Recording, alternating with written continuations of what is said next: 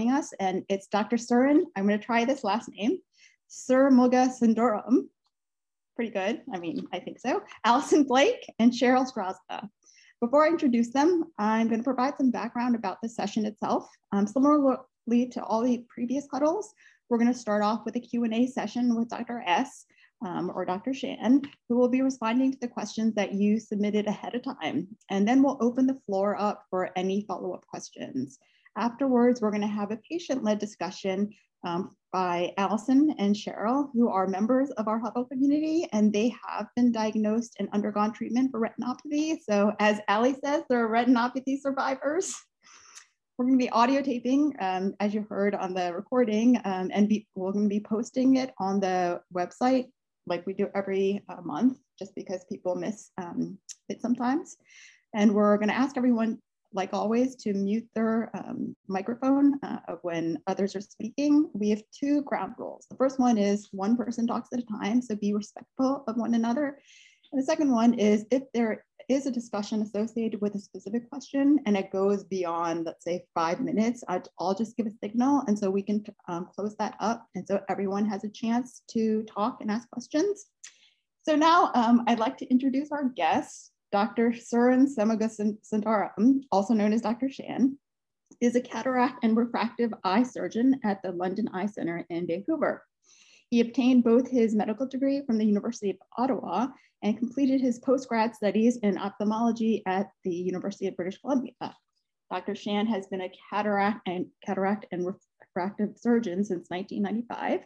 He's currently on the teaching faculty in the Department of Ophthalmology and Visual Sciences at UBC. Aside from his clinical and teaching duties, he also has served um, as a former president um, of the BC Society of Eye Physicians and Surgeons um, as a section editor and a reviewer for Canadian Journal of Ophthalmology, as well as on various medical committees. His research interests are focused on clinical service delivery. Um, when he's not busy working or conducting research, he enjoys spending time with his wife, his three kids, and two dogs. Okay, so Dr. Shan, um, do you want to introduce, I mean, do you want to say a couple words before I dive right into the questions? Well, just uh, thank you so much for inviting me. It's a pleasure to be here, and uh, and I hope that uh, that you guys find this uh, interesting. Learn, hopefully, I'll learn some things too. Okay, great. So I'm going to start. Um, the first question is from Nadia. How does blood pressure influence eye health? So um, we kind of break it down into low blood pressure and high blood pressure. So low blood pressure um, is uncommon, but in settings like trauma and, and sort of surgeries, um, you can actually get decreased blood flow and damage to eye and brain. High blood pressure um, causes small vessel damage. And so diabetes damages, um, damages the eye as well as other parts in the body by causing small blood vessel damage hypertension accelerates that or, or is a, a sort of a one that, that, that compounds it. So um, high blood pressure is one of those things that tends to accelerate um, diabetic retinopathy because it's a separate risk factor causing vascular damage. Okay, Nadia, are you here? If you're here, would you like to follow up? No, that's good. I just I had recently heard about that link and I had never heard it before, so just kind of wanted to hear it from another source, I guess. So thank you. So I'll follow up. Um, Dr. Shan, so that, does that mean that people who have metabolic syndrome, you know, high blood sugar, high blood fat, high blood pressure, they're at greatest risk for retinopathy? So, I mean, what we see is actually renal failure and hypertension are the two ones that, that tend to go together. And it's because we sort of separate off small vessel disease, arteriosclerosis, big vessel disease, atherosclerosis. Um, most of what we see in the eye is small vessel disease. Uh, the other things you were talking about, cholesterol, um, you know, body fat, you know, body habitus, um, smoking, th those primarily are, are things that accelerate atherosclerosis, so large vessel disease. Um, so um, actually for, for just straight retinopathy, it's, it's primarily renal disease and hypertension. All the other things are bad for large vessel disease, which are strokes and heart attacks. Okay. Um, the next question is from Anonymous. Could you speak to management of blood sugars in relation to developing retinopathy in T1Ds? Um, do prolonged high blood sugar levels put type 1s at risk for retinopathy?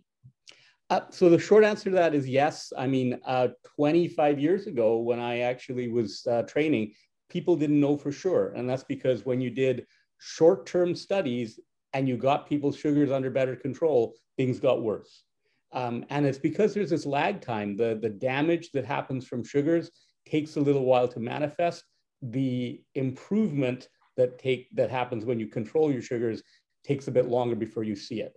So there's a clear link between developing serious retinopathy and uh, glycemic control. Um, and if you are out of whack and you get it back into whack, it takes a year or so for, for things to actually stabilize afterwards. And does everybody know what serious disease we're talking about? So, I mean, after 10 years, pretty much every type 1 diabetic has some retinopathy. The two bad things that we worry about are called clinically significant macular edema, which is fluid leakage near the center of the eye, and new blood vessel growth or proliferative retinopathy. Those are the bad things. Okay, great. And um, I'll have follow-up question is if you were to let's say you you had bad um, or poor blood sugar control for like four years when you were in university and now you're like 45 does that i mean does it matter like did you kind of so like, and you're, you're, under better control now, but there definitely was a stint in your life where um, your blood sugar wasn't doing too well. I mean, the nice part is that your body has the ability to heal. So, I mean, um, one of the things I tell people are that there's this lag time. So if your sugars are high and your eye looks good, that's a great time to sort of deal with it. And on the flip side, if you've had bad sugar control and and you have retinopathy changes, if you get that under control and your body heals that up, it's like nothing ever happened. So, um, I mean, it's not completely 100% better, but certainly as you have a few years past uh, past poor glycemic control, your body does have the ability to repair some of the damage that happens, and uh, and you actually return pretty pretty close to where you started from. Okay. Um, any follow up questions from that Okay, so the next one is from Nadia and Anonymous. Uh, are floaters an indication of an issue with retinopathy? I can tell my vision changes if my blood sugars are high. Why is this? So there's two questions in there. Let's start with the first one. Are floaters sure. an indication of retinopathy? So, um, I mean, a floater just tells you that there's something in inside the eye in the vitreous cavity that's casting a shadow in non-diabetics, most of the time we think that's just vitreous jelly, the stuff that's normally in there that is solid when you're young, that has liquefied as you get older. The concern as uh, with, with being a type 1 diabetic is that this can be blood.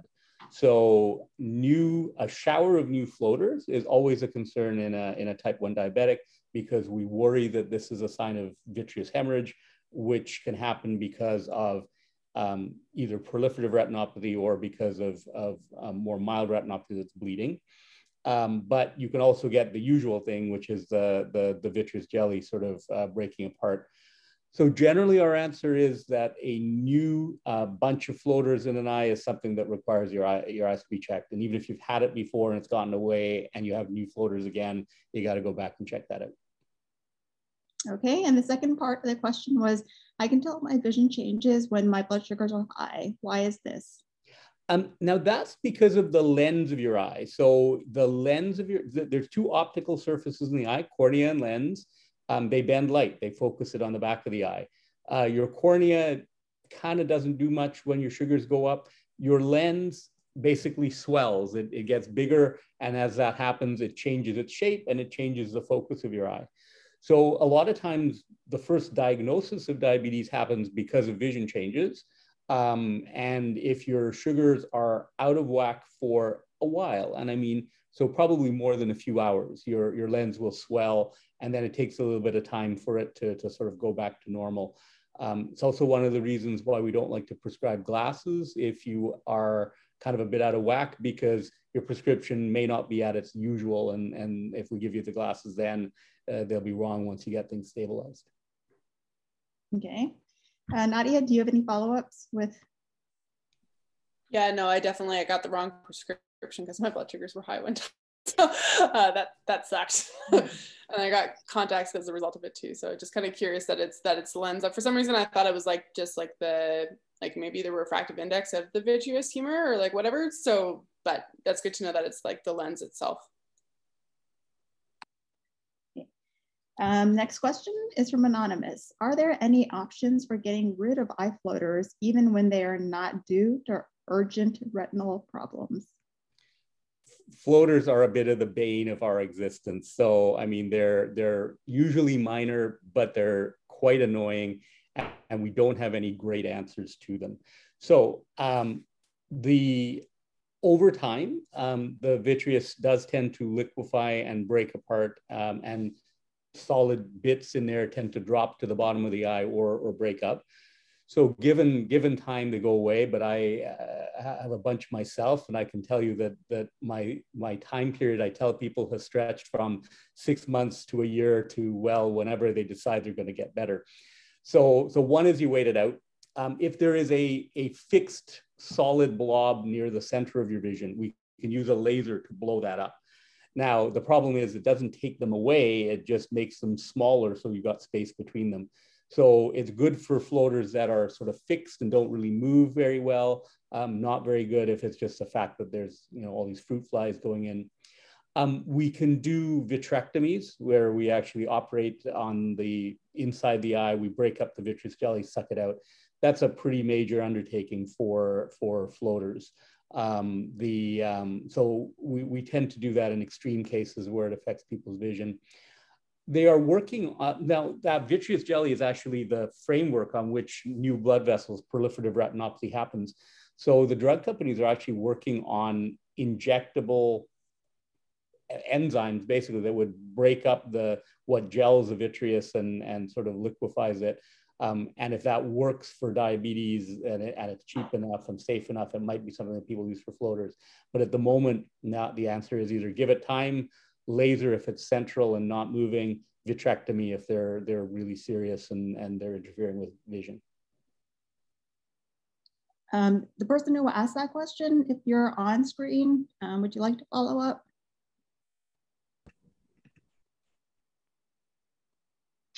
No, no, thank you. Thank you. This is great.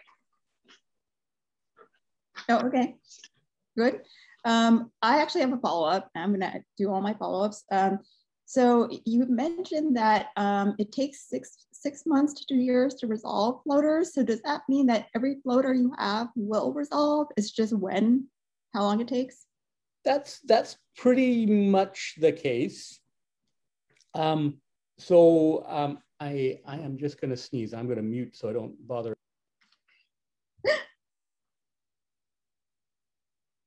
All right, sorry, that, that match pass. Um, so when we look at 75 or 80 year olds, their, their vitreous is completely liquid and, uh, and really if there's anything that happens, it just drops very quickly to the bottom of their eye like a, like a snow globe. If you look at 20 year olds, their gel, their vitreous is completely solid and, you know, there's nothing, there's no liquid in there for there to be a floater. So there's a long period in there. There's, there's 50 years between those two, but, but uh, given, given enough time, the, they do tend to go away and, and get better. Um, but it, it is a while. It, it depends a little bit on how, how, you know, if there's strands of stuff holding them in place, if they're kind of dense to start off with, it'll take longer if they're smaller and, and a little bit more mobile, they tend to get better faster. So yes, eventually, but uh, that eventually can be can be quite a while. Okay. Uh, I have one, uh, can I uh, follow up on the question? Are there any specific uh, factors that may lead to like having these floaters that we should be able, we may be able to take care of or like or, or oppositely, something that we, we do, we may have less chance of getting floaters. So there's there's really not much that uh, that you can do. Um, a lot of it does depend on just the anatomy of your eye. Um, so people that are highly myopic, uh, very short-sighted, tend to get floaters at a younger age, tend to get more of them. Um, trauma to the eye can cause can cause issues if you have uh, bleeding in the eye from from you know your diabetes that that obviously can cause a bunch of floaters um, so generally it's not stuff that you have any control over um, but you're right. The if you if these things that that you don't have control over, so if you have trauma to the eye, if you're born with sort of short sightedness, um, you are you are probably going to have more troubles over a lifetime. Thank you. Um, next question is from Eva. Hi, Eva. What kind of things should patients with type 1 watch for in our vision? So getting back to serious retinopathy, um, the two the two things that we want to catch and treat are um, macular edema, so fluid under the retina. Um, if you take uh, you know a movie screen and you crinkle it up, your your picture is going to be distorted, and so that's the problem with fluid leakage under the retina. It causes distortion. The signs of that are straight lines being wavy. Uh, so we tell everybody that's got sort of eye disease, you know, check each eye separately because it's amazing how one eye can get blurry. And if you're not paying attention, your brain just compensates by using the other eye. So check each eye separately, look for distortion, um, you know, door frames, windows, any kind of straight edge is, is the best for that. Uh, proliferative retinopathy generally turns up because of bleeding. So if you see a shower of new red or black spots in your vision, then that's something you should look for. Uh, the only thing I'll add to that is that retinopathy tends to progress in a predictable manner. So usually um, I'd like to be the first one to pick things up and not you because that means that I've been following it well and we've seen it progress and we intervene at, a, at the right time. So, you know, regular follow-ups are, are kind of the key because it doesn't go from zero to 100 uh, overnight. It, it generally takes a few years of, of progressive change and if you catch it early and then we follow it carefully, we can jump in sooner. Okay, Eva, did you want to follow up?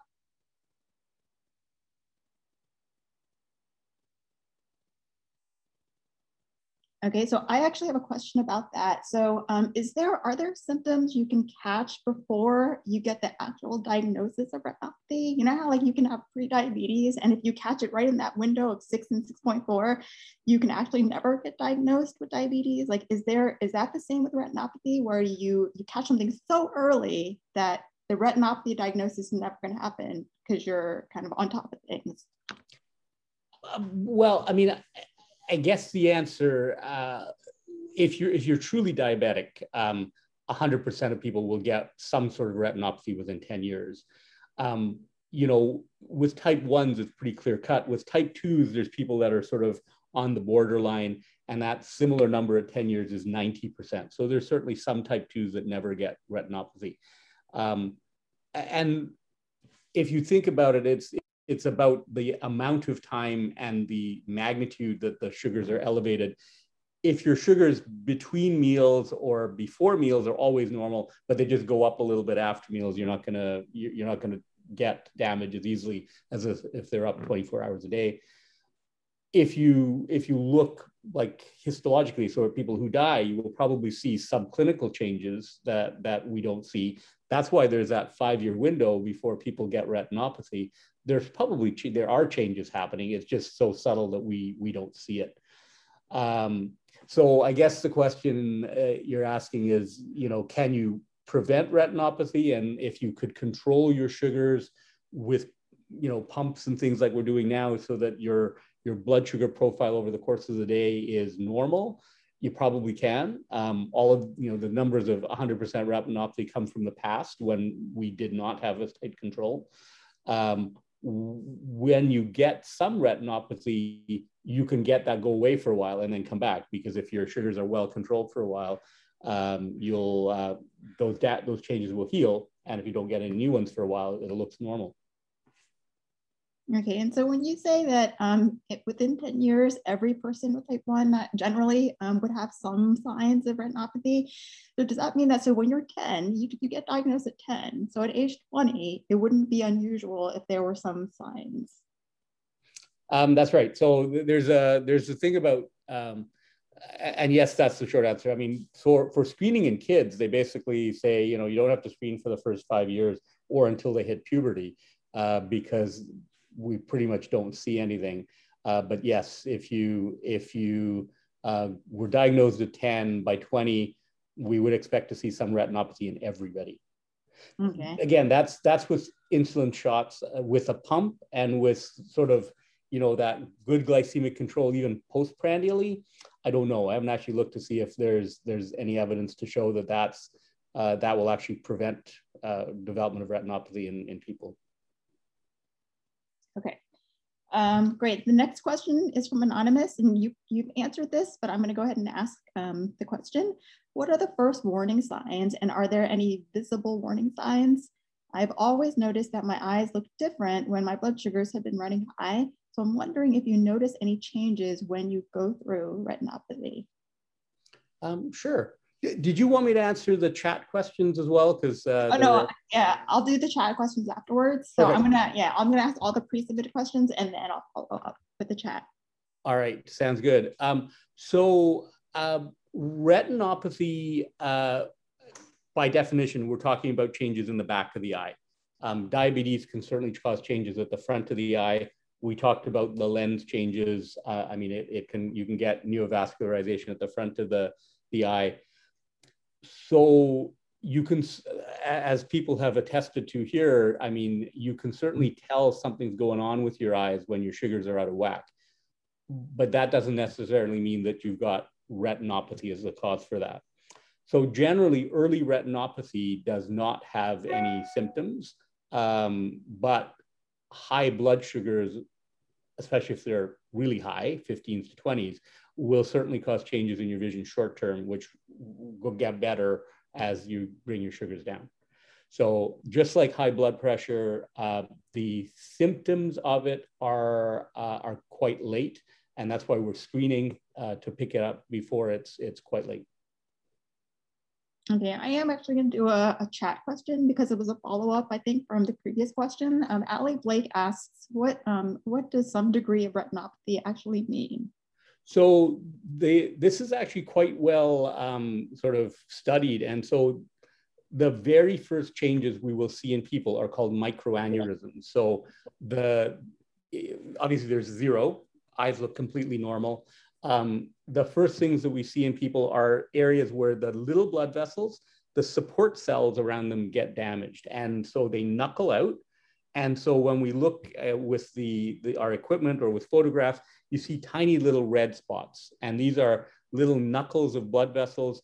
And the problem is that they leak a bit of fluid, they leak a bit of blood. And so around those, you can see uh, bleeding and, uh, and fluid leakage.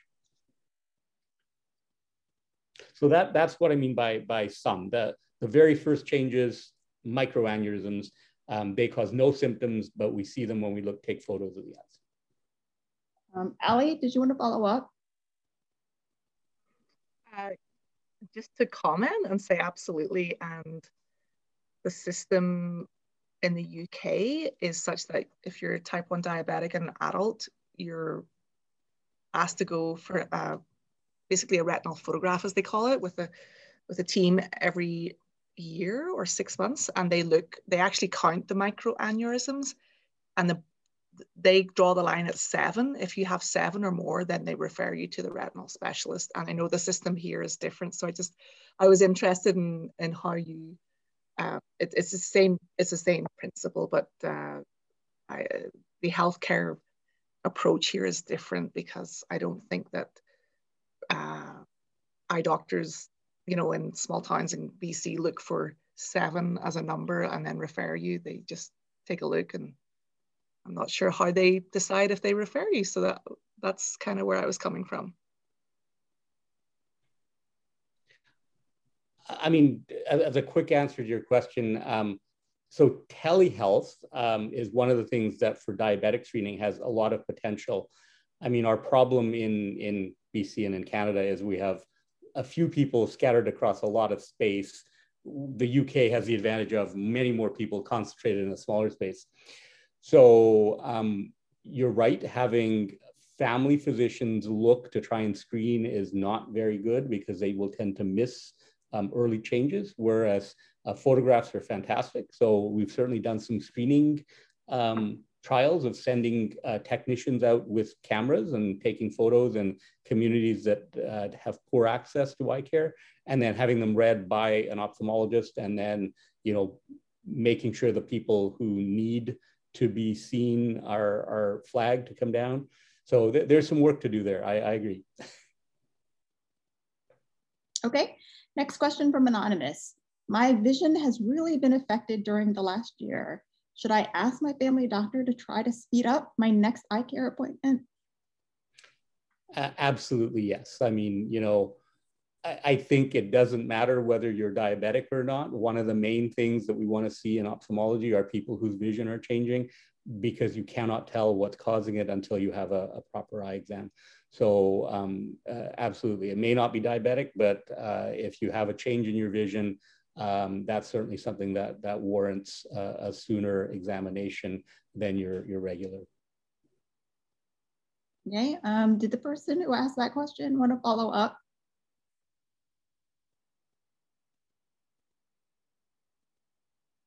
Okay, next question is from Anonymous.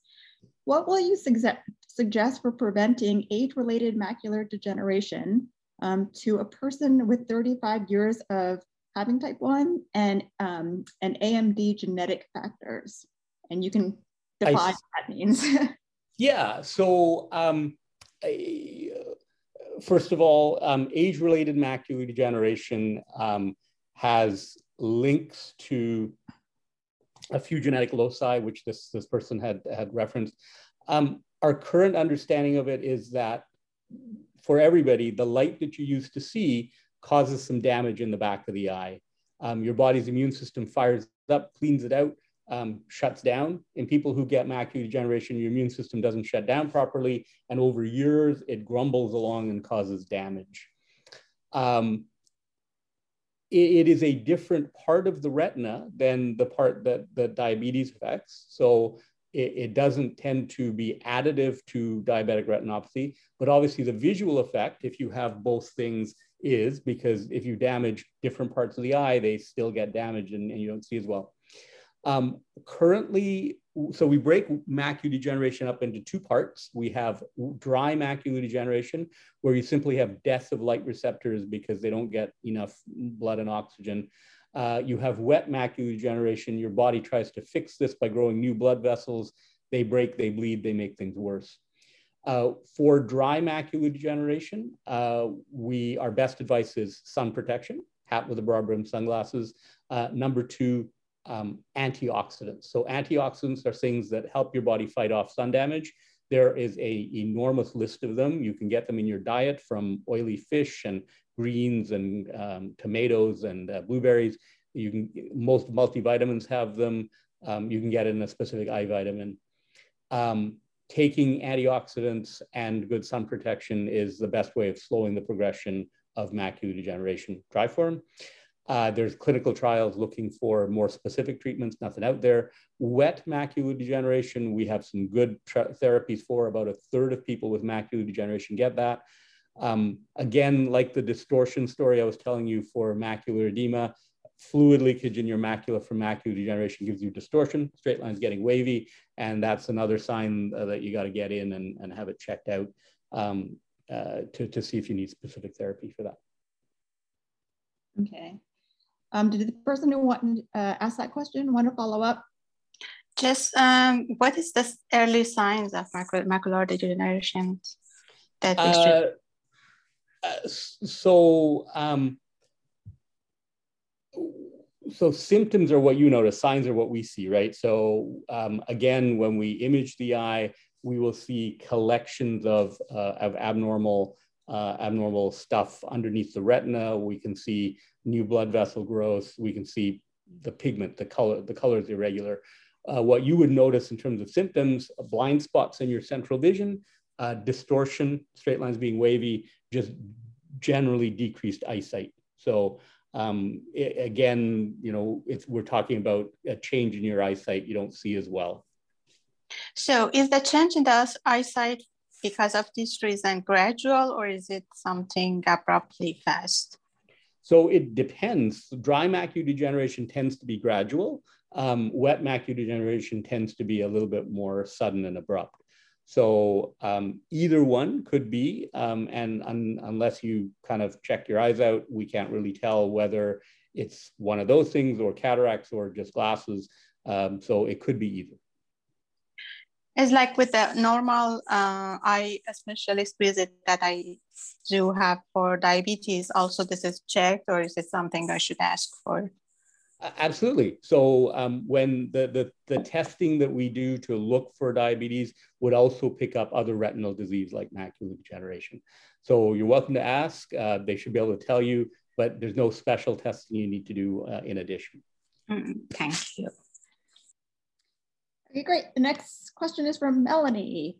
Since being diagnosed with type 1 nearly two years ago, I've experienced periods of what I'm told is dry eyes.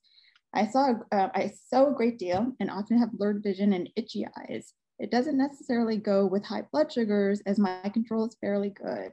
Is this likely a part of type 1 or just coincidental?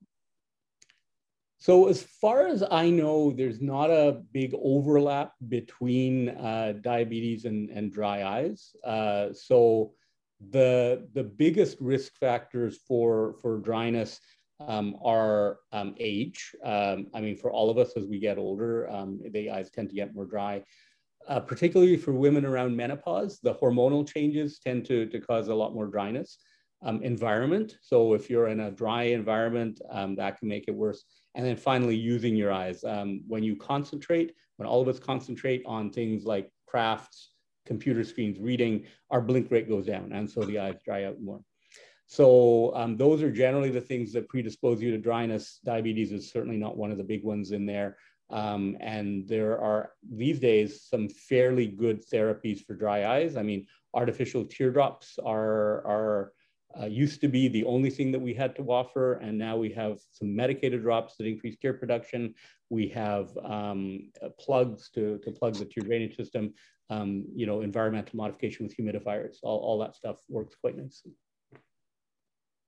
Okay, Melanie, if you're here, did you want to follow up?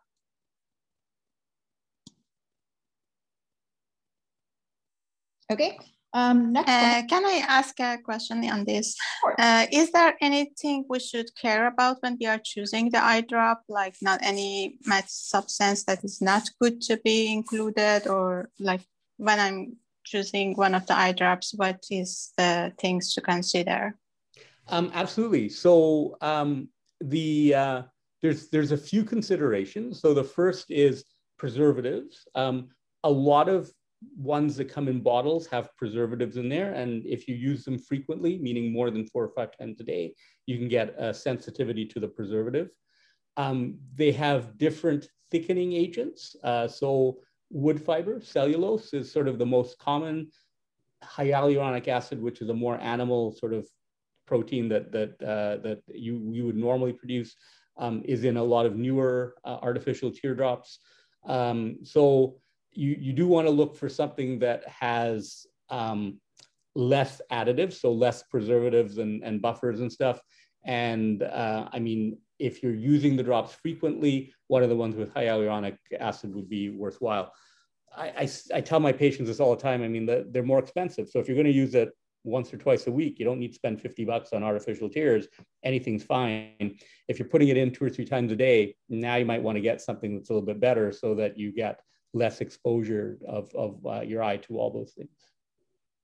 Are there any brands you can mention, like having less preservatives and the one the things that are good for? It has been difficult for me. Many of them doesn't have the ingredients on many of them, so I don't know. So it has been really something difficult for me to choose. So a lot of the newer ones are like Hylo, H-Y-L-O, eye drop, I, I letter I uh, hyphen drop, uh, Thealoz, T-H-E-A-L-O-Z. Um, some of the old stalwarts, Refresh, GenTeal, uh, Systane. I mean, they are reasonable artificial tears. They, they, they are thickened with wood fiber, uh, but they come preservative free. Um, so those would be some of the ones you might want to try out. Thank you. Okay, our next question is from Anonymous. Is laser, and this is regarding treatment, is laser surgery for vision correction safe for people with retinopathy treated um, who have had retinopathy and been treated for it? So laser treatment more than 15 years ago. Um, so uh, laser, uh, so let's let's break that down. So um, diabetes is a relative contraindication to laser refractive surgery, so it's certainly not an absolute. Um, there are two major laser procedures out there. Um, so there's PRK. Uh, in PRK, we strip the skin surface, we reshape the cornea, we wait for the, the, the skin surface to heal back.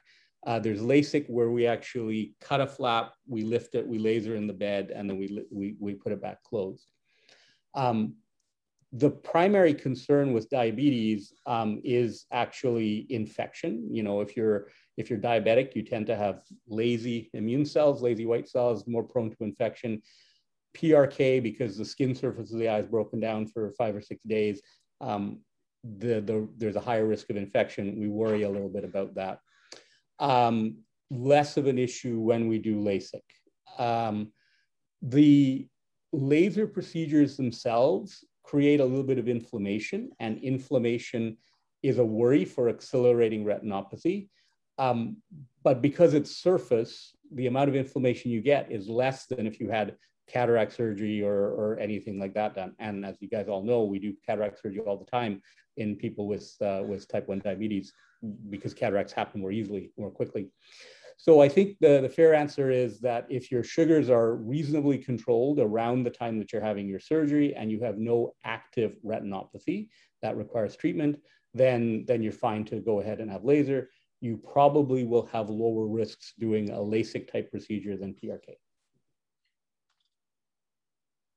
Okay, um, the person who asked that, did you want to follow up? Okay, so the next question is related, and so you may have answered it, but it's from Nadia. I've always been told T, uh, type 1 is a contraindication for corrective surgery. Is this true? I found a clinic in Calgary that seems to be okay doing it, but I'm, I'm nervous about the idea. I mean, I think that the idea there is, is getting to those two issues. Um, and so for people that are higher risk, my, my usual suggestion is talk to your treating physician, whether that's your endocrinologist or your, your family physician, to ensure that your disease is stable enough that you can have, have surgery done. So, um, you know, the, the issues are exactly that. Is your retinopathy active? Is there anything that people are concerned that needs treatment in the near future? Um, is your sugar control uh, good enough that we're, we're not worried about infection risk? Because those are things your ophthalmologist can't answer, but, uh, but the other physicians who treat you can. So those are, those are what I like to, to have the answers to before we go ahead. Yeah, I just wanted to follow up if you don't mind. Like I have pretty strong myopathy. Like I'm a minus mm-hmm. six, minus eight. So like the the idea that they had was to actually insert a second lens in front of mine.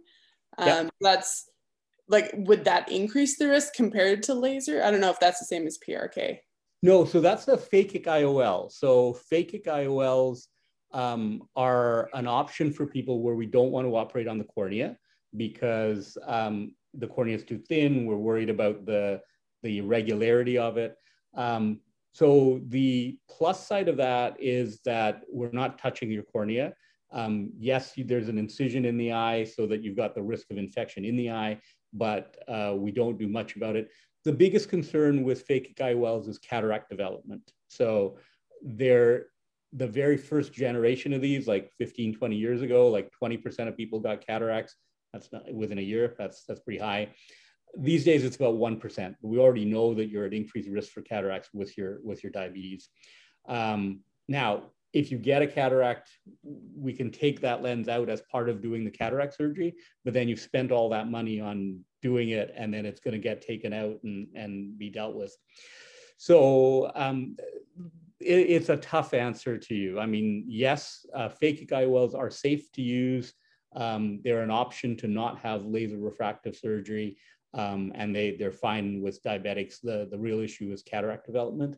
Uh, and, and, you know, if, if you get that, like if you got a cataract and we did cataract surgery, we could fix your prescription too. So, I mean, that, that, but, but you're young and that's not likely to happen anytime soon. So, um, so yeah that's my that. hope is like if i can get 30 years out of it before i have cataract and then at least i'm getting my money's worth yeah yeah okay thank you you're welcome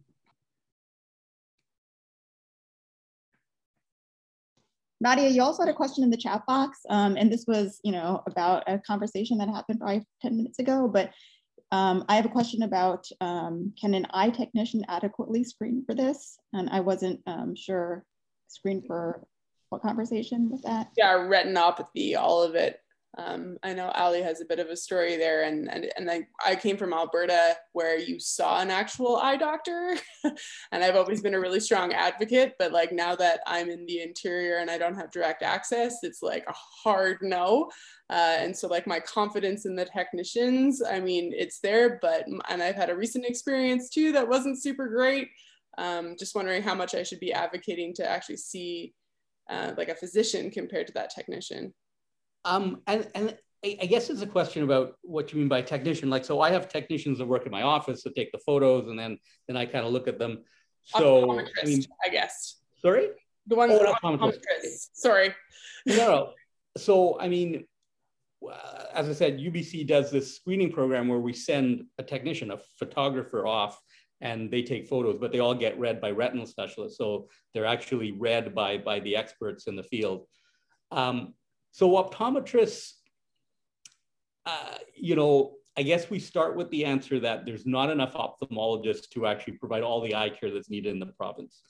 There is certainly a difference in the training and abilities of an optometrist and an ophthalmologist.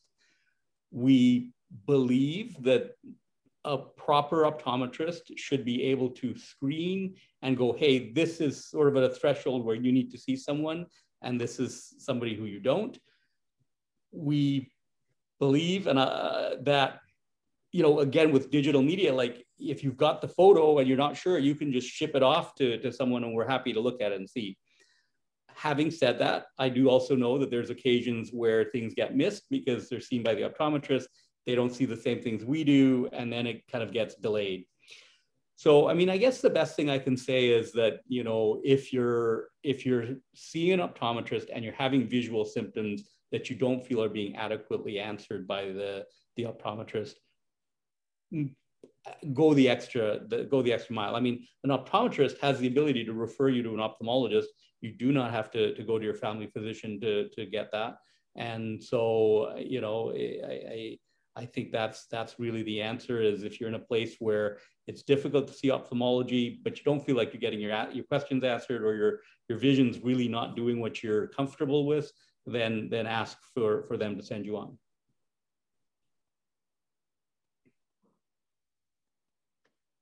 Okay. All right. Um, so um, looking in the chat box, a question from Jerry. What is the cost of a diabetic eye check and is it covered under MSP? Um, yes. So, I mean, our, our, our consult fee is 92 bucks, I think is what they're paying us these days. Um, and uh, any anytime you get a referral to see an, an ophthalmologist, it'll be covered. So optometrists, they're um, now it gets a little mucky. So I mean, we don't we bill the government for everything we do. The optometrists, if you're diabetic, they will bill for the eye exam, but a lot of times things like the retinal photos and stuff, they bill patients for because they don't actually have fee codes for the technology, whereas we do. So um, that that's usually the the complaint that I hear is that if you're seeing an optometrist, that even though the eye exam is covered, you're still paying some money out of pocket because some of the parts of what what they do and I do, they, they bill for. Okay. Uh, Jerry, did you want to follow up or anything? one question, how long would it take to get a referral to you and who would you ask to refer to you? Uh, so the, the easiest way, so I see referrals from endocrinologists, from family physicians, um, and from uh, optometrists. So, um, you know, any one of those three can, can set up the, the referral uh, to, to see me. Um, so you know, we we have a couple of month waiting list to to see people, um, but we triage them, right? So if you are just having a routine check and nothing's going on, um, you know, wait a couple of months. Um, if you are having new visual symptoms, the ones we've talked about uh, today, um, make sure that's passed on because if I get a note saying they're just in for a diabetic check, you get to wait a couple months. If you get I'm here for a diabetic check because I see new black spots in my vision or distortion of my vision, you get seen much more quickly. So uh, a lot of it is just making sure that, that whoever's referring you um, understands the difference between those two things and communicates it.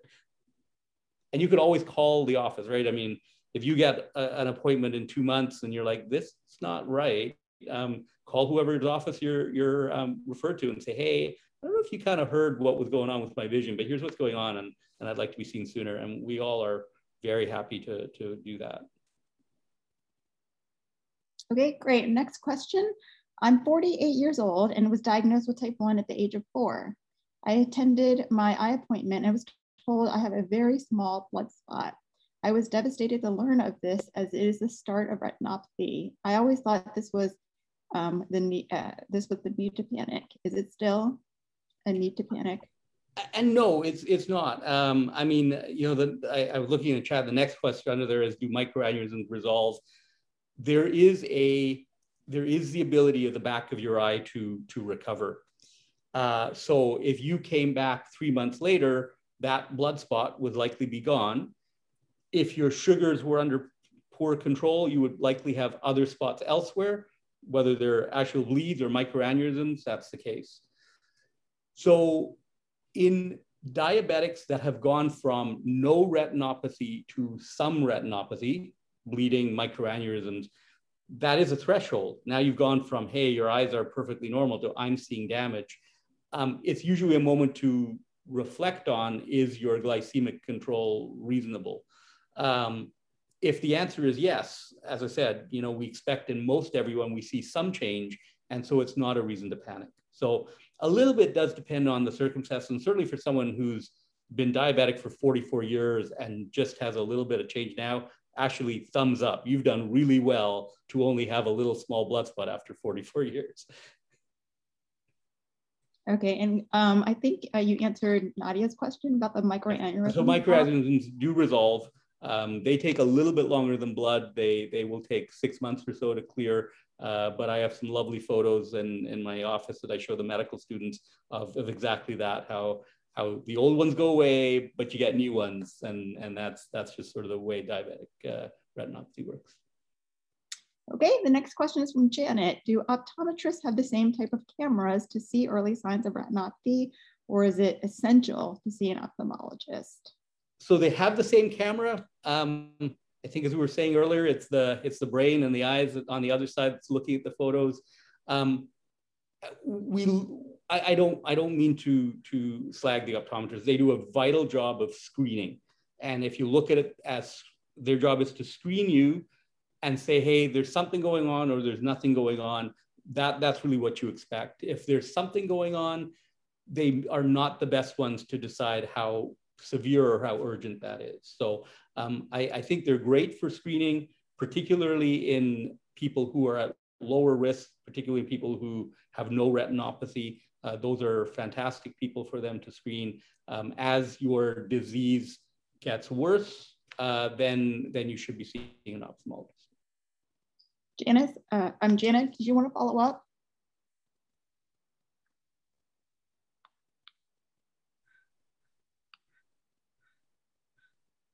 I know she's on the call. Okay.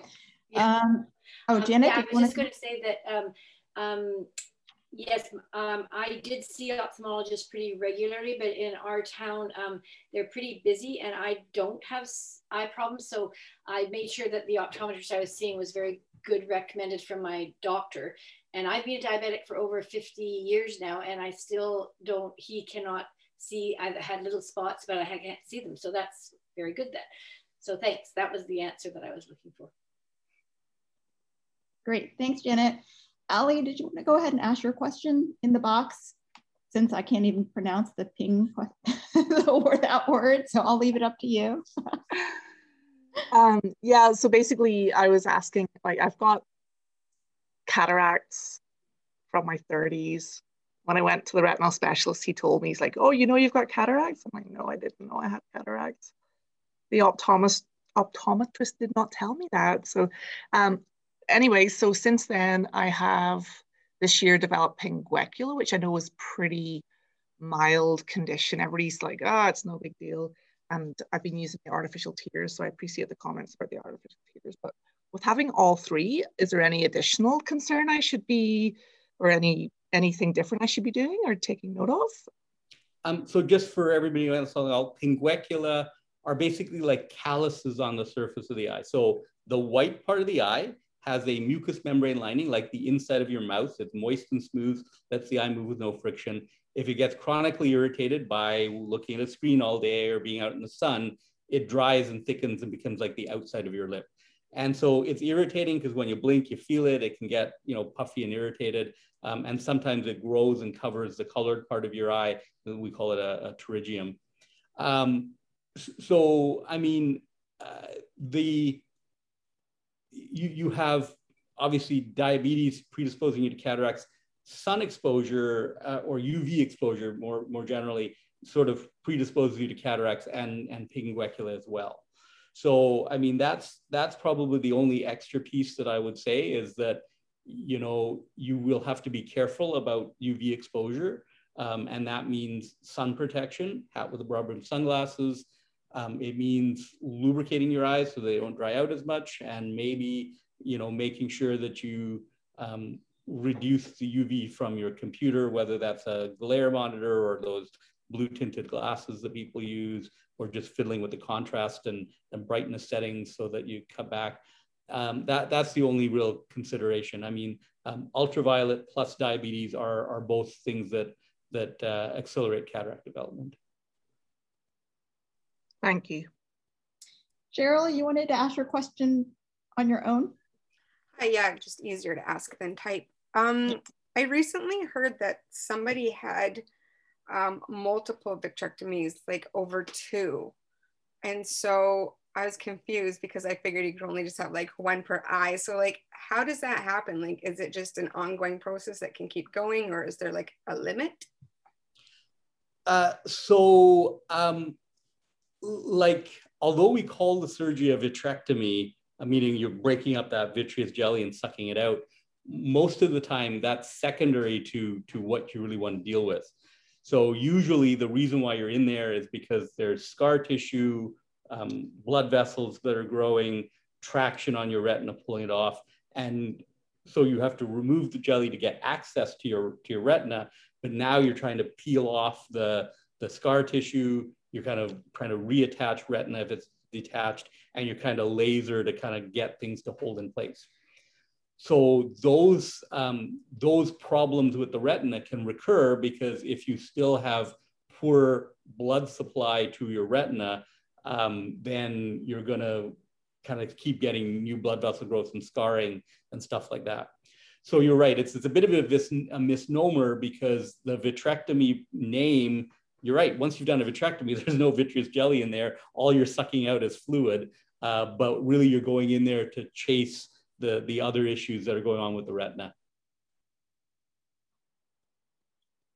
Okay, great. And I think we have our last question from Shauna. Shauna, did you want to ask in person?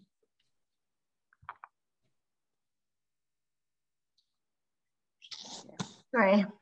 Uh, yeah, sorry, everyone. I was a bit late, so I don't uh, want to waste any time if this was already asked, but I was uh, curious to the difference between um, having your eye lasered. And the last time I went to the um, doctor, he actually suggested the shot 1st mm-hmm. So I had the shot. And so just curious to those procedures and if there's any benefit for one over the other. And um, yeah, any feedback for that would be helpful. Um, so if you dial back the clock probably 15 years, all, we really had available for, for diabetic therapy was, was laser. The idea of laser is um, two things. If there's new blood vessel growth, we sacrifice your peripheral vision to save the center. So each we put in thousands of laser shots, that's panretinal photocoagulation, to kind of uh, reduce the, the oxygen demands of the retina cause those vessels to regress. We can use the laser to tickle blood vessels that are leaking near the center to stop them from working, from, from leaking. The problem is that the laser is a pretty crude way of, of dealing with this. so um, the shots are actually um, they're anti-VEGF, vascular endothelial growth factor. They actually stop a chemical that's released by inflammatory cells that makes new blood vessels grow. And so they initially were used for age-related macular degeneration, for wet age-related macular degeneration, but they've expanded to any kind of vascular disease in the retina. As we were talking about earlier, uh, diabetes is a vascular disease. So by stopping new blood vessel growth, you kind of get less leakage, you get less bleeding, um, and it works faster than laser. So a lot of a lot of what's happening these days is that we use the shots early to stabilize it, and we use the laser in addition a lot of times to kind of give you a, a long-term a long-term treatment. So um, that's the that's the the general take these days is uh, we do both. The injection gives you a shorter term um, effect. The laser gives you the longer term effect. Thanks. Great, and our, um, our last question is from EH Slaptop One, Dr. Handel. Um, I don't know who that is, so um, would you like to ask your question in person? Hi, thank you. Uh, my name is Ashley, but I'm just on the work computer, so that's why it comes up with that uh, name. Um, it's just a question about the UV uh, like filtering or the glare preventing glasses. So I don't usually wear prescription glasses or contact lenses, and I never have. I never used to spend much time in front of a screen, but due to COVID, my work changed. now in front of the screen eight hours a day, and I did get myself some of those UV filtering or preventing glasses, but whenever I wear them, they make my eyes tired. So I don't wear them very often. And, and I just wondered could this be related to diabetes or just because I'm not used to wearing glasses? And I should also add that I get my eyes checked once a year. Um, and I, it's never been an indication that I like need a prescription or anything for glasses. So I just wasn't sure if it was diabetes related or just because I'm not used to wearing glasses. Thank you. Um, can, can I, how, how old are you? I, I just oh, um, so I am almost 33. I was diagnosed back in 1997, so a long time ago. And I guess I'm one of those few people that after almost 25 years, I have no signs of diabetic retinopathy. Excellent. Um, so, um, you know, my my somewhat facetious answer is that you know we're supposed to prance on the savannah, and and our our forebears did not spend eight hours a day on the computer. I mean, your eyes aren't designed for that, and so we we kind of have to work to to have it um, have it comfortable. So, I mean, the glare protecting glasses do not work for everybody. So, for some people they help, for some people they don't. So, I I think you have to start off with saying it is not a panacea. Um, the the, the fact that you're diabetic is not likely to be a contributing factor to your eye fatigue. Um, the most common issues are, are dry eyes.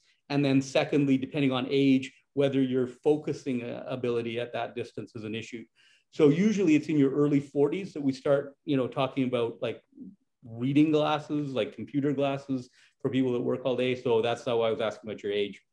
Um, so I'm kind of answering your question. No, it's not the diabetes, and yes, it's it's the fact that you're not used to wearing glasses, and maybe they're not uh, they're not comfortable.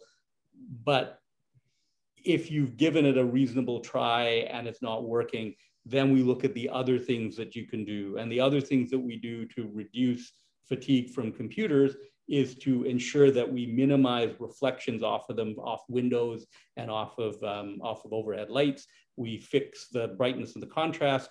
We take breaks to look away. We, we remember to blink while we're on the computer and we use lubricating drops. So, I mean, there's a, there's sort of a whole host of uh, of things that, that we all should be doing to sort of reduce fatigue um, on, on the computer. Great. Um, so I want to thank Dr. Shan for coming, and I wanted to give Dave Gardner, who I see on screen, hi Dave, a chance to um, you know make any comments or remarks since you're the one who recommended Dr. Shan.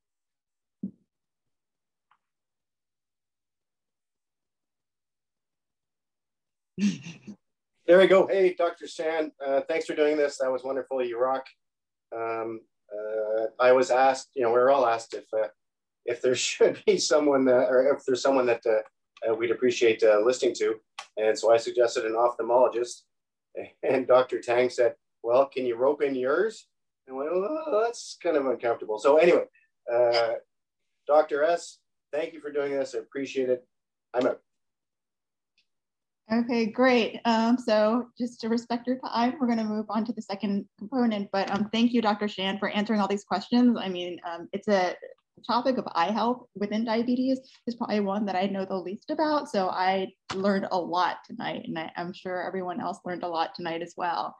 So thank you for um, spending your time, um, one hour of your evening with us. Okay, so um, we're going to move on to Cheryl and Allie. Um, and I'm going to ask uh, Soraya to do the introductions again. Cheryl and Allie, they both have had retinopathy and have been treated, and they had you know their own journey. Um, so um, they're going to share their experiences. Um, Soraya, do you want to do the introduction of Cheryl and then Allie? Yes. Hi, everyone. I'm Soraya. I'm the uh, coordinator for the huddle. I'm the one who spams you with all those emails. It's so nice to see so many faces. Um, so after such an interesting talk by Dr. Shan, I have the pleasure of introducing our next two speakers, the wonderful Cheryl and Allie, who have kindly volunteered their time to share their personal stories about um, their experiences with retinopathy. So Cheryl is a 35 year old university student studying business. She has had T1D for 23 years. She underwent a kidney transplant last year, and she also has celiac and cyclic vomiting syndrome. She was first diagnosed with diabetic retinopathy in 2009. Over the past 12 years, she has had multiple eye injections and laser treatments to deal with the retinopathy. And in 2017, she had a vitrectomy on her left eye in Vancouver. It was a very simple and quick procedure.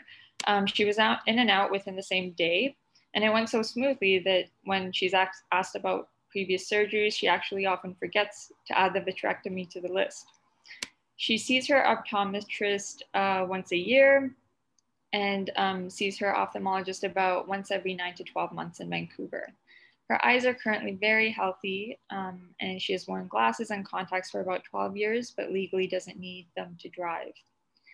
And our next speaker, Allison, um, she has had type 1 for over 30 years after being diagnosed at age 11 in Northern Ireland, where she was born and raised.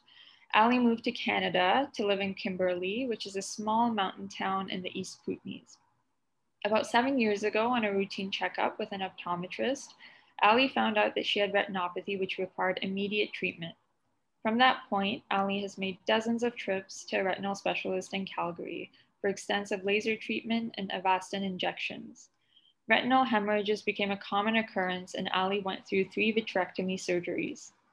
Retinopathy prompted her to switch from the regime, regime of multiple daily in injections and finger prick testing to embrace using CGM and insulin pump. Today, Ali's retinopathy is stable and she has graduated to annual checkups. Ali will be joining us from her home near Kimberley, where she lives with her husband and four babies. So welcome, Cheryl and Ali. We're very excited to hear your stories.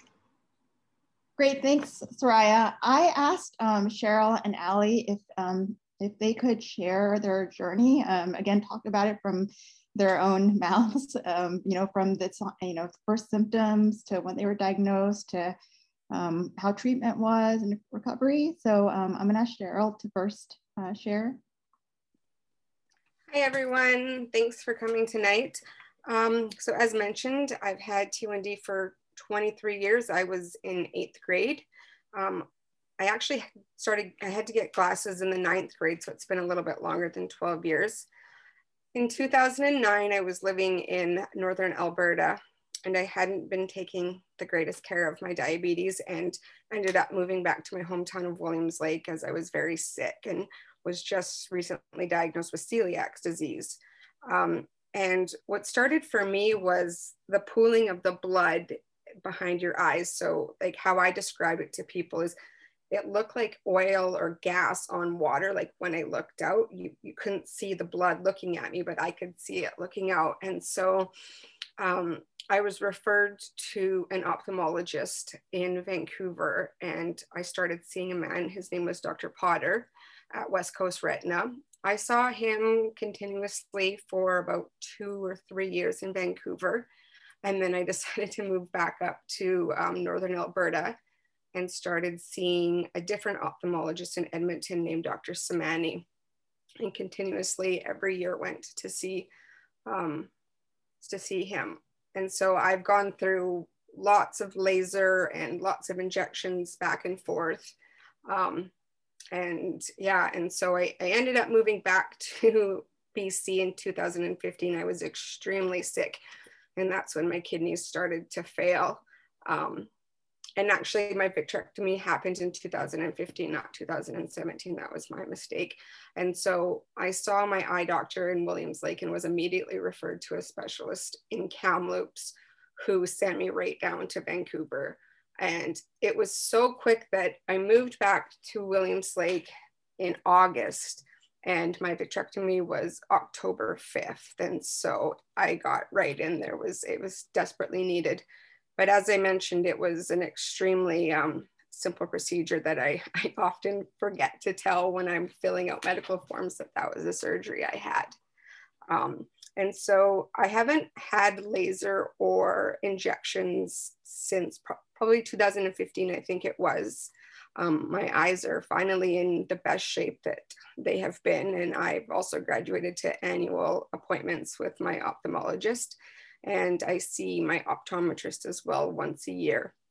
Um, I don't actually legally need my glasses to drive, but I, I wear them anyways because I'm comfortable with them. Um, and yeah, the, the doctor talking about the laser, it um, it's terrible. I'm not going to sugarcoat it. It's one of the most painful things that I've had to go through, and I would take having an injection to the middle of my eye any day than the laser. It's um, it's very uncomfortable, but it's necessary. Losing my sight is something I've always been terrified of. Um, my mom was with me through all of this. She was my support and she was by my side when I was in Vancouver having my surgery for my eye. She also donated her kidney to me. So she's been there through everything with me. Um, yeah, and so I wasn't working at the time of the surgery. I was just kind of getting back into a routine of living back in BC and I was really sick. So it didn't exactly affect work or school or anything like that because I was too sick to do any of that stuff anyways. So yeah, that's my story. Um, I'm I'm seeing well now. I, I the doctor mentioned something about how they sacrifice the, the outside of your eye to save the center. And I had never heard that before. And that's exactly how my left eye is. Like I can see well out of it, but it's the peripheral that definitely they did sacrifice that for the middle. So that was really interesting for me. So yeah, that's kind of my story so far with having diabetic retinopathy. Thanks, Cheryl. You're welcome. Um, Allie, um, uh, I'm going to have Allie talk a, little, uh, a bit, and then please feel free to um, submit questions in the chat box. Um, Allie, would you like to share? Sure, yeah, I'd be happy to share. So as, as you mentioned, um, sorry, I think it was I did the intro, I'm from Northern Ireland, so I moved to Canada in 2007. So up until then, my healthcare was looked after in the British United Kingdom system. And as an adult there, you you go to a basically a, a it could be a mobile booth or something. It's not the optometrist. You go to a, like a retinal checkup that's specific for type 1 diabetics and you get your retinal photographs taken once a year. And their threshold for, for, rec- for referring you to a retinal special, specialist is if you have seven microaneurysms. So before I moved to Canada, I had microaneurysms.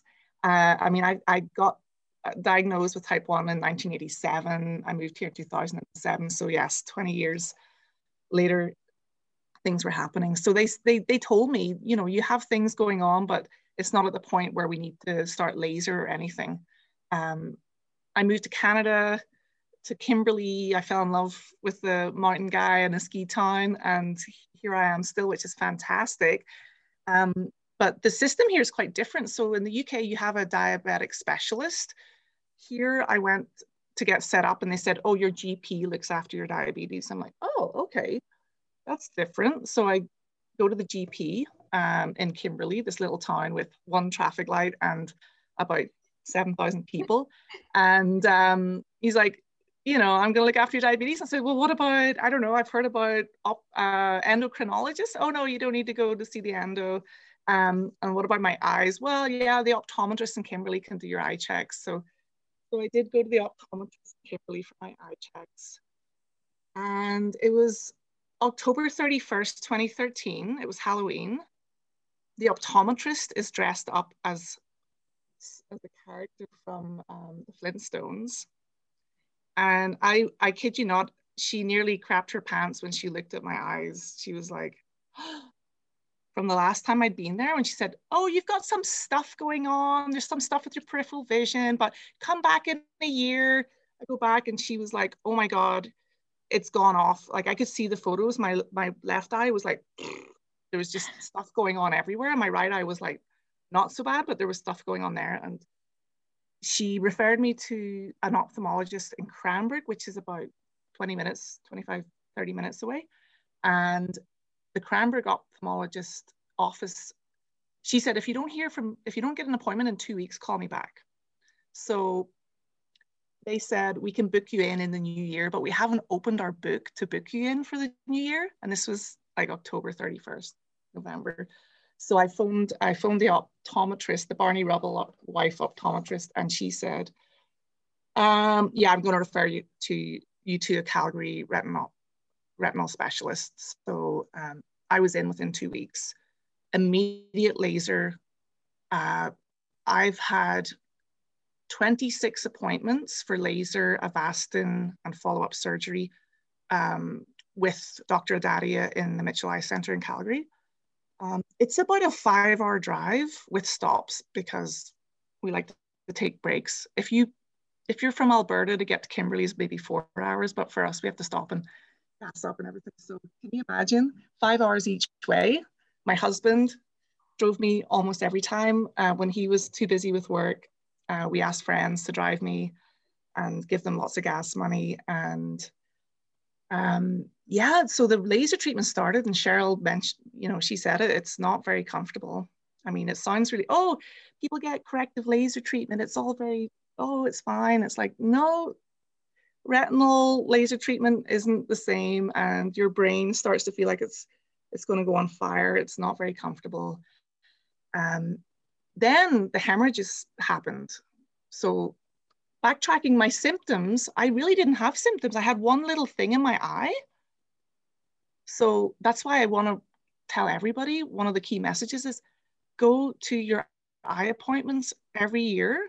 And I'm not sure I would trust the local optometrist. I would go to an ophthalmologist. In the UK, legally, an optometrist cannot be responsible for diabetes eye care. I've talked with ophthalmologists in where I live, and they, they don't agree that it should be left to the responsibility potentially of an opt optometrist. So I recommend go to an ophthalmologist um, if you can, even if you have to drive. Like I drive five hours every time to go to my ophthalmologist now. So, so yeah, so I only had one tiny thing that was like noticeable when I went to the ski hill on a flat light day. I'd be like, oh, there's like this thing in my eye. So the symptoms won't necessarily happen. The, the microaneurysms are really important and having a checkup where somebody can say, yep, I'm monitoring your microaneurysms. And yes, some may come, some may go, but if the number is increasing, you've got to keep an eye on that literally. And it's super important. So yeah, so my eyes kind of blew up.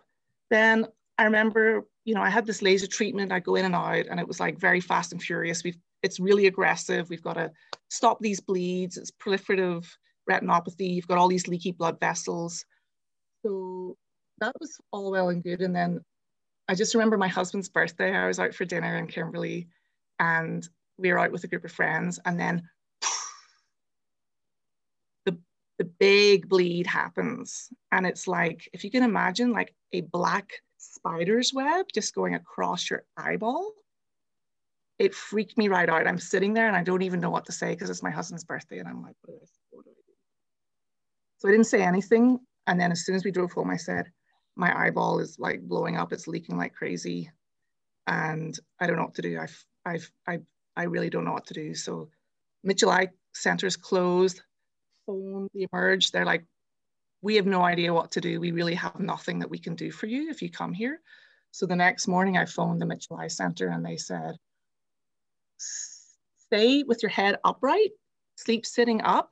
And the idea is that you try to drain the blood that has leaked into your vitreous jelly. You try to drain it by staying upright. Don't bend over, don't have hot showers.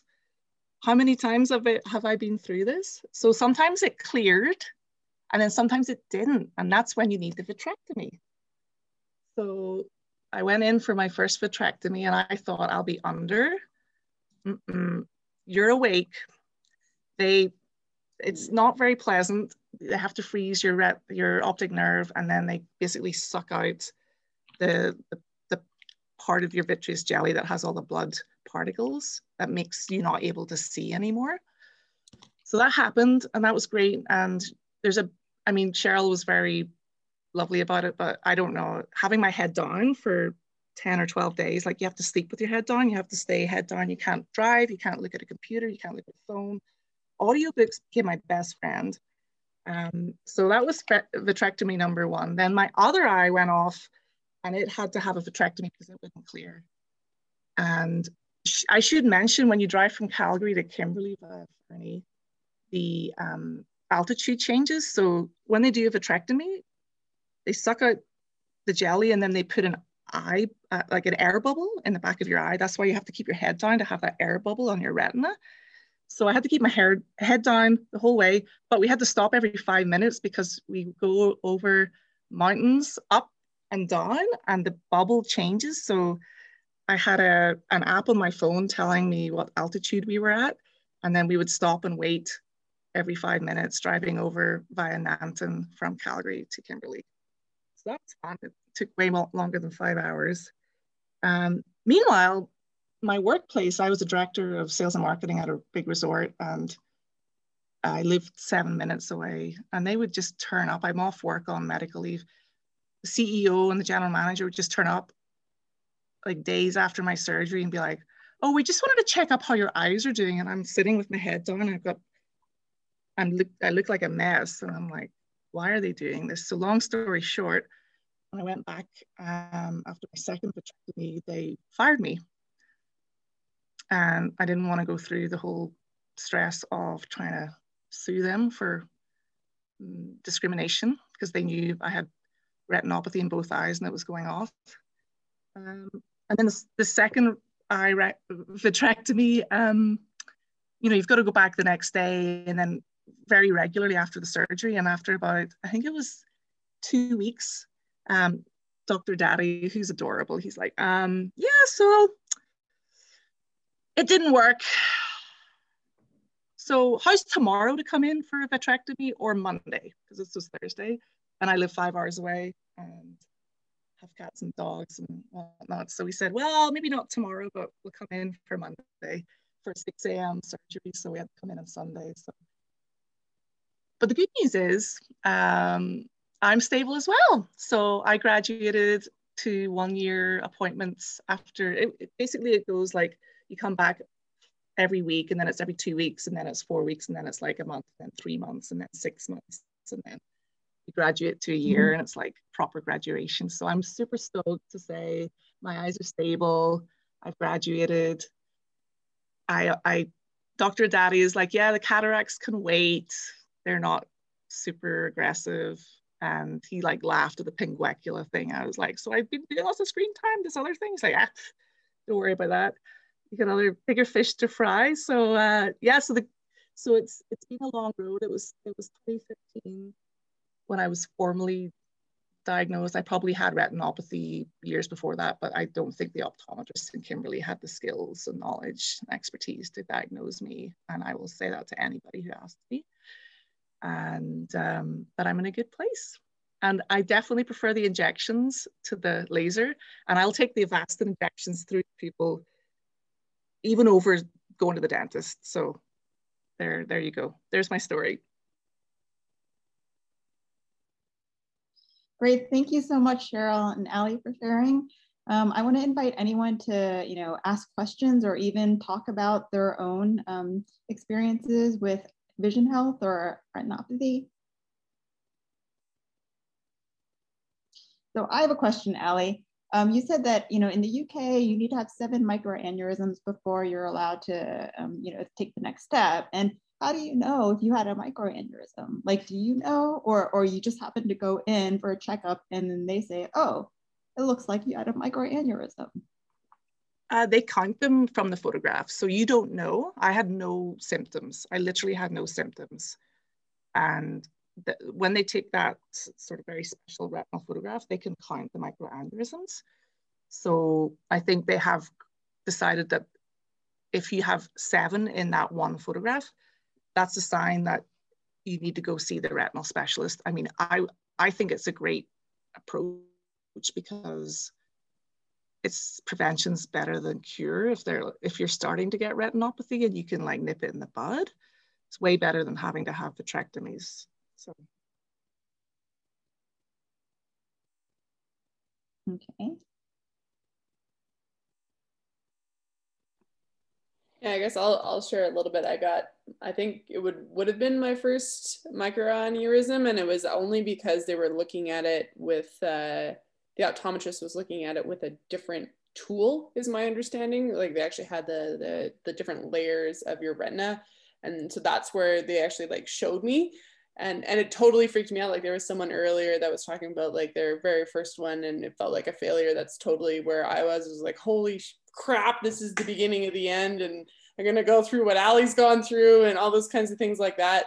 Um, my first one did resolve, so it's gone, but there's like another one that is still persistent.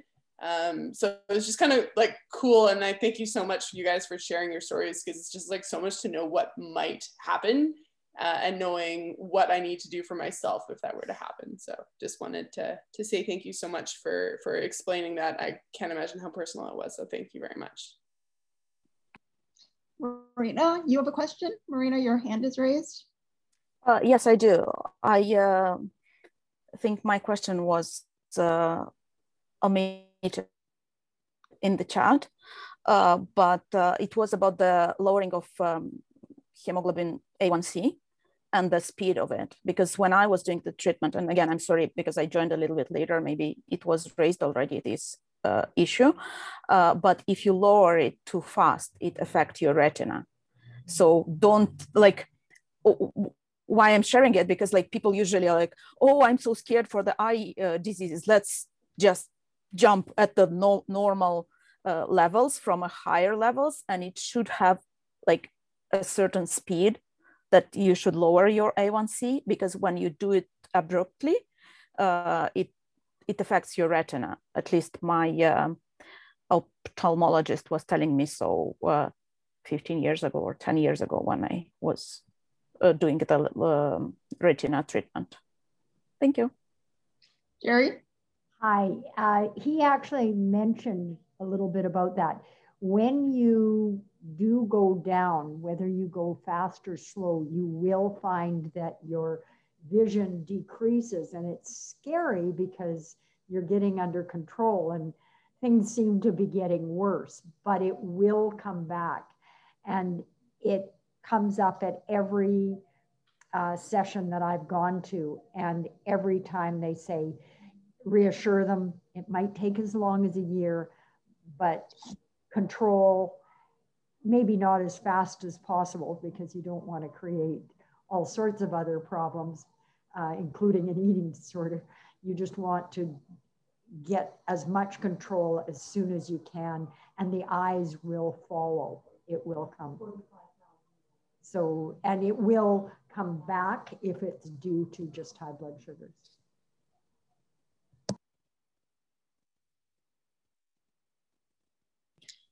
Um, I had a question too, just regarding so when you guys were talking about the checkups of going to like say you're just like regular eye checks up checkups versus seeing the ophthalmologist. So did they not like see anything or were they not able to tell that you had like as many issues as you did?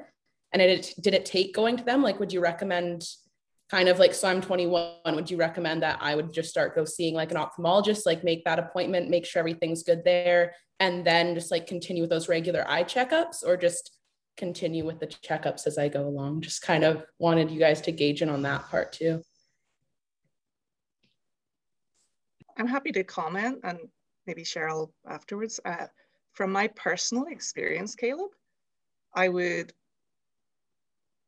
get the best possible eye care that you can because I've lost vision in both my eyes for a while and it's scary. Like I had the contingency plan in my head for what I do when I can't, you know, I can't work on a computer and have my job that I have right now. And uh, so my personal experience was that the optometrist didn't have the expertise to interpret what they were seeing because even even that there was a technician dave clayton if you know him there nadia he said you know when i did the, the the peripheral vision test and i knew i was like oh i got i don't think i'm getting these. Like i don't think i'm doing very well. And he was like hmm, that was yeah those results were interesting.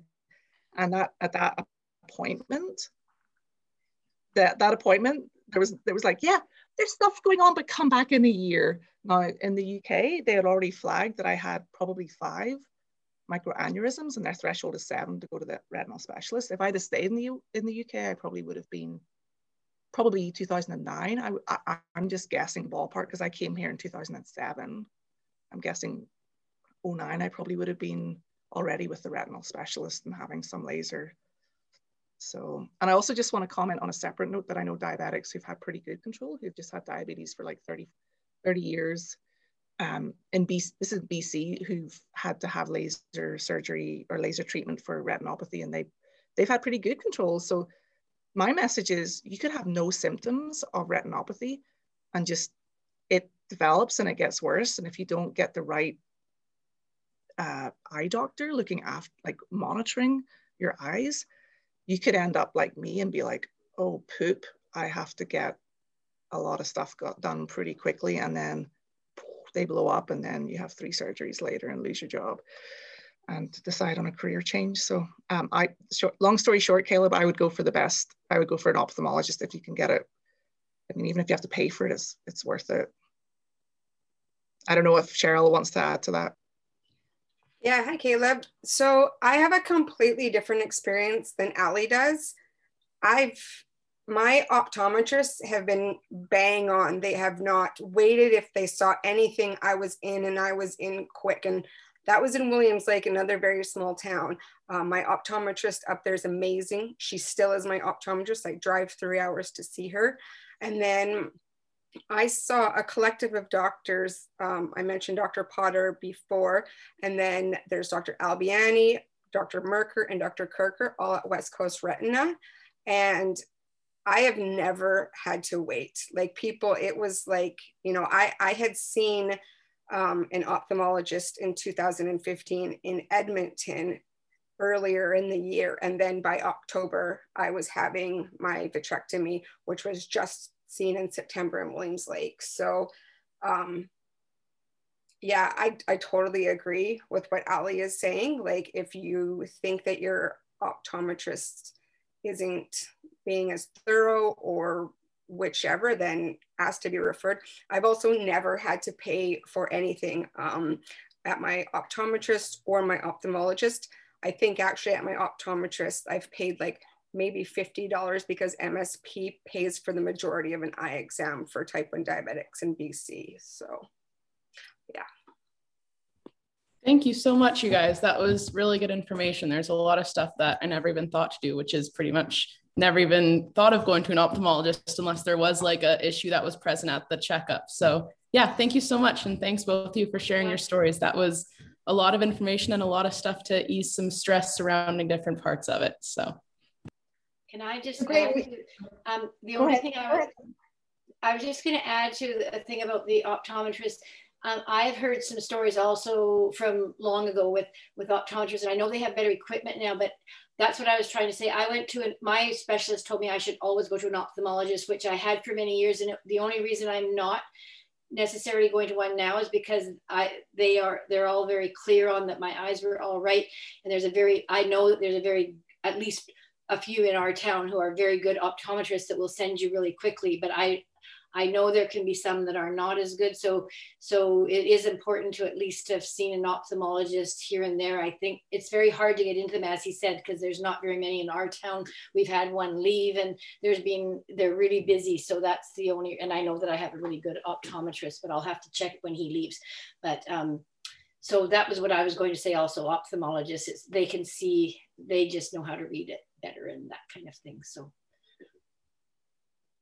Okay, great. Um, it's um, 7.33. Um, I want to thank Cheryl and Ali for sharing. You know, um, a lot of times health problems, it's just really vulnerable. You're kind of exposing yourself by sharing these stories. Um, and, uh, you know, I think it's uh, great when people are willing to share because I've heard from most people um, when we talk about complications, I don't know, probably 85% say that um, retinopathy and vision problems is their biggest worry. Like that's their number one. They, they will do anything to not have that happen. So obviously, it's something that people think about a lot. Um, so thank you. Uh, I want to also give a preview of the next two huddles, um, July and August. July, we have Dr. Jordana Capelouto um, coming as our guest speaker. Um, Jordan, I know Dave loves her because this is Dave's endo. Um, and, you know, you guys hear me talk about endos I love, and there's probably, you know, I can count on one hand the endos I think are phenomenal. Um, Dr. Capelouto is one, and her, her specialty, there's two specialties that she's going to talk about, and one is lipohypertrophy, and that's the injection site. So, you know, a lot of you guys have um, mentioned, okay, well, you know, I my injection site, it's not absorbing insulin as, as it was, and what's going on? Do I need to rotate? So that is one of the things that she is an expert on. The other thing she's an uh, topic she's an expert on is obesity and weight issues. Um, so she works at the bariatric center. Um, so any person who, you know, if you're interested in asking any weight related questions, she is the endo to answer. Um, so that's July. And in August, we have cooking for Caleb. I mean, cooking with Caleb. So Caleb is going to be our own um, Food Network channel huddle edition. Um, and she's gonna, we're gonna try to do this as a webinar maybe where people can still, um, you know, write in the chat box, but um, we're gonna have uh, Caleb cook for us. And Caleb, do you wanna just say a couple words of what you plan?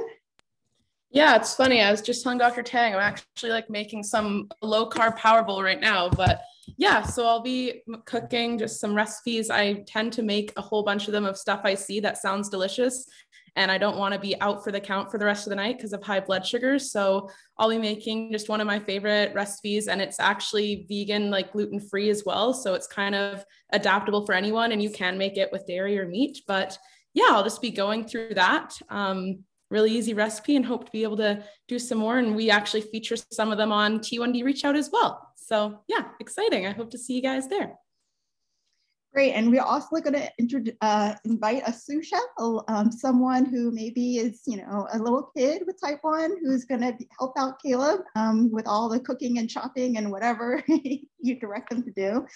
Um, so I, I want to also invite anyone else, if you have a topic that you really are um, interested in or an expert in or have personal experience, um, let us know because we'll create a session around you. You know, with the eye health, I knew Ali, I've known Ali um, for a while, so I know that was a topic that's passionate for her and Cheryl again um, I've just met in the past, um, you know, six months. And so if there is a topic that you are, you know, really, really kind of an expert in, like traveling, you know, and type one, whatever, let us know because we'd love to create a session around you, um, bring me an expert and have you lead a discussion. Okay, great. So thanks everyone for coming and hope to see you in July with Dr. Capelouto. Thank you.